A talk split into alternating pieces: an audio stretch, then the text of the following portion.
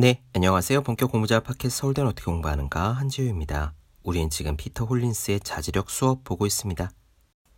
여러분들이 무언가를 참는 순간을 떠올려 보시기 바랍니다. 달리기를 할 때도 좋고요. 책상에 앉아 공부를 할 때도 좋아요. 아니면 다이어트를 해서 배고픔을 참는 것도 괜찮습니다.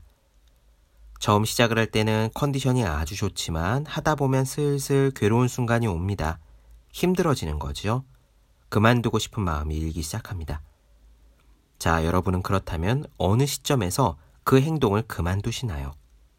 달리기를 멈추고 공부를 집어치우고 당장 밥을 먹기 시작합니까? 이 시점은 사람마다 정말 다릅니다.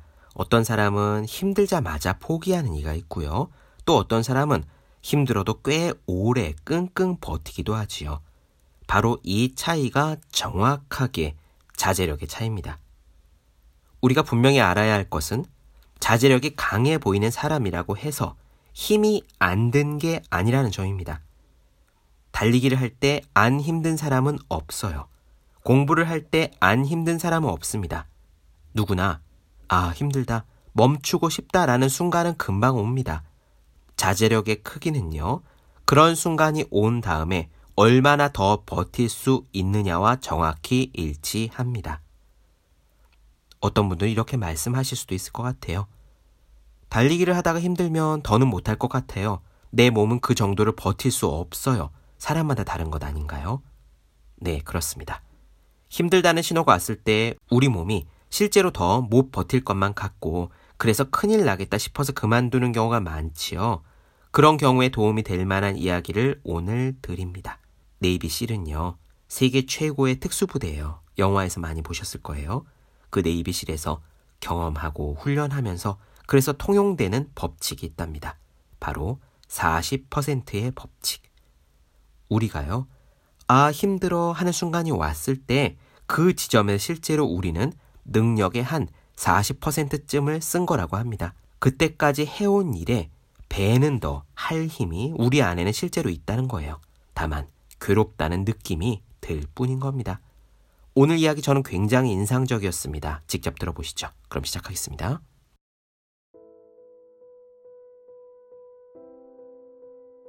미국의 엘리트 해군 특수부대인 네이비실은 자제력의 진정한 전문가라고 할 수 있다. 해상, 공중, 지상 어디서나 활동할 수 있는 이 전천후 특수부대 요원들은 모두 잘 훈련되어 있고 노련하고 성실한 데다가 유능하다. 네이비실 요원이 되기 위해서는 엄청난 훈련이 필요하다. 잠재력을 최대한 끌어내는 유명한 방법인 40%의 법칙은 네이비실 요원들이 자신을 한계까지 몰아붙이면서 만들어낸 규칙이다. 40%의 법칙은 간단하다. 어느 순간 스스로 신체적으로나 감정적으로 한계에 도달했다는 생각이 들더라도 실제로는 전체 능력의 40%밖에 활용하지 않았다는 것이다. 다시 말해, 할 수 있다고 믿으면 나머지 60%를 더 견뎌낼 수 있다는 뜻이다. 자신이 한계에 도달했다고 느껴도 실제로는 그 근처에도 가지 않은 셈이니 자신의 믿음에 따라 계속하거나 그만두면 된다. 그렇지만 한계에 도달했다고 느낄 때 자기 능력의 고작 40%밖에 쓰지 않았다고 생각하기는 좀 쉽지 않다. 그 이상 시도하기가 고통스럽고 힘겹기 때문이다. 사람들은 대부분 고통이 느껴지기 시작하거나 스스로 정한 경계에 거의 다다랐을 무렵에 포기를 하고 싶어 한다. 하지만 실제로 그 지점은 감내를 할 수 있는 시작점에 불과하다. 그때 찾아오는 고통과 자기 자신에 대한 의심을 떨쳐내면 더 커다란 잠재력을 발휘할 수 있다. 팔굽혀펴기를 하다가 10번 했더니 힘들다 라는 생각이 들지도 모른다. 하지만 그만두고 싶다는 생각을 멈추고 자신을 추슬려서 딱 한 번만 더 한다면 못하겠다고 말하는 목소리를 이미 무시한 자신을 발견하게 될 것이다. 그런 다음에 한 번을 더 해본다. 그렇게 한 번을 더 하고 또 한 번을 더 한다. 정신 차려보니 어느새 20번을 해냈다. 속도는 중요하지 않다. 어쨌든 가능하다고 생각했던 것에 두 배를 해낸 거다. 더 할 수 있다고 믿으면 실제로 그렇게 된다. 이 믿음이 마음속에 미리 심어둔 자신의 한계를 넘어서도록 도와준다. 팔굽혀펴기를 10번 하고 힘들어서 그만두고 싶었지만 느리더라도 20번까지 해내고 나면 강인한 정신력으로 참아낼 수 있었구나라는 것을 깨닫게 된다. 사실 한계를 넘는다는 것은 어느 정도의 고통을 계속 참고 갈 수 있느냐의 문제다. 팔 굽혀 펴기가 너무 힘들더라도 몇 개를 더 한다고 해서 팔이 부러지는 일은 없지 않은가. 어떤 목표를 가지고 있든 자신에 대한 기대를 바꾸면 자제력을 발휘하며 겪는 어려움도 극복할 수 있다. 40%의 법칙은 궁극적으로는 우리 모두가 스스로 자신을 평가하는 것보다는 훨씬 더 뛰어난 사람이라는 걸 보여준다.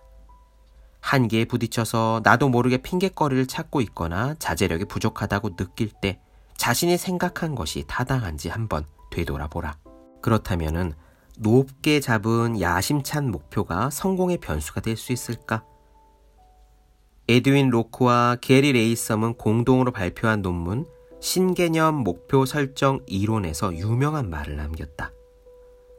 목표를 설정해 놓은 사람에게 성취할 능력이 있고 세워 놓은 목표들이 서로 상충되지 않는 이상 달성의 어려움과 실행 사이에는 긍정적인 선형 관계가 구축된다. 이게 무슨 말이냐? 쉽게 풀자면은 힘들어도 현실적인 목표를 설정하면 그 목표를 이루어 나가는 성과가 향상된다는 의미다. 고만고만한 목표는 힘든 목표만큼 동기부여를 하지 못하기 때문에 충분한 노력이 들어가지 않는다. 네이비실의 40% 법칙이 이 점을 확실하게 보여준다. 그랜드 카톤이 목표를 얼마나 높게 설정해야 하는지 확인할 수 있는 간단한 규칙을 고안해냈다. 바로 10배의 규칙이다. 자신이 원하는 목표를 10배로 높이고 그에 필요한 행동을 10배로 실행하라는 이야기다. 이 10배 규칙은 의도적으로 과대한 목표를 잡는 것이 특징이다. 그렇게 해서 자신의 가능성에 대한 생각과 실행 계획을 바꾸도록 만드는 원리다. 다이어트를 예로 들어보자.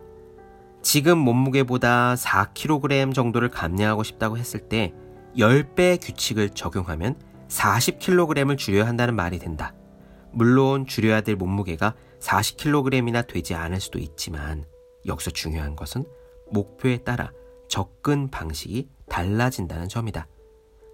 4kg을 감량하려면 몇 주 동안 음식을 조절하고 운동을 좀만 하면 되지만 몸무게가 금방 돌아올 수도 있다. 반면에 40kg을 감량하려 한다면 아예 전반적인 생활 습관 자체가 완전히 바뀌어야 한다.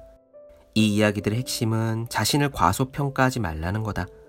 처음 생각한 것보다 더 능력이 있다고 믿고 더 많이 이루기 위한 목표를 세워라.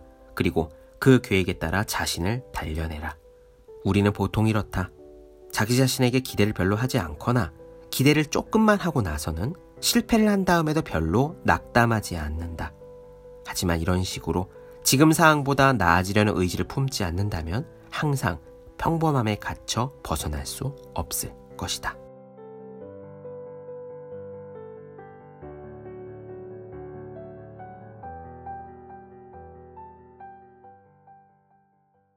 네, 본격 공부작 파켓 서울대는 어떻게 공부하는가 피터 홀린스 자제력 수업 나눠드렸습니다.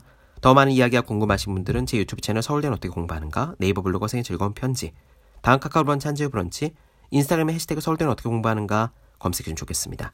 또 공부하시는 모든 분들을 위해서 어떻게 공부하는 게 효율적인 설명한 혼자 하는 공부의 정석 그리고 책상에 올려두기만 해도 공부하고 싶어지는 365 혼공 캘린더 아직 읽지 않으셨다면 꼭 읽어보셨으면 좋겠습니다. 분명 도움이 되실 거예요. 그럼 오늘 여기까지 하겠습니다. 전 다음 시간에 뵐게요. 여러분 모두 열심히 공부하십시오. 저도 열심히 하겠습니다.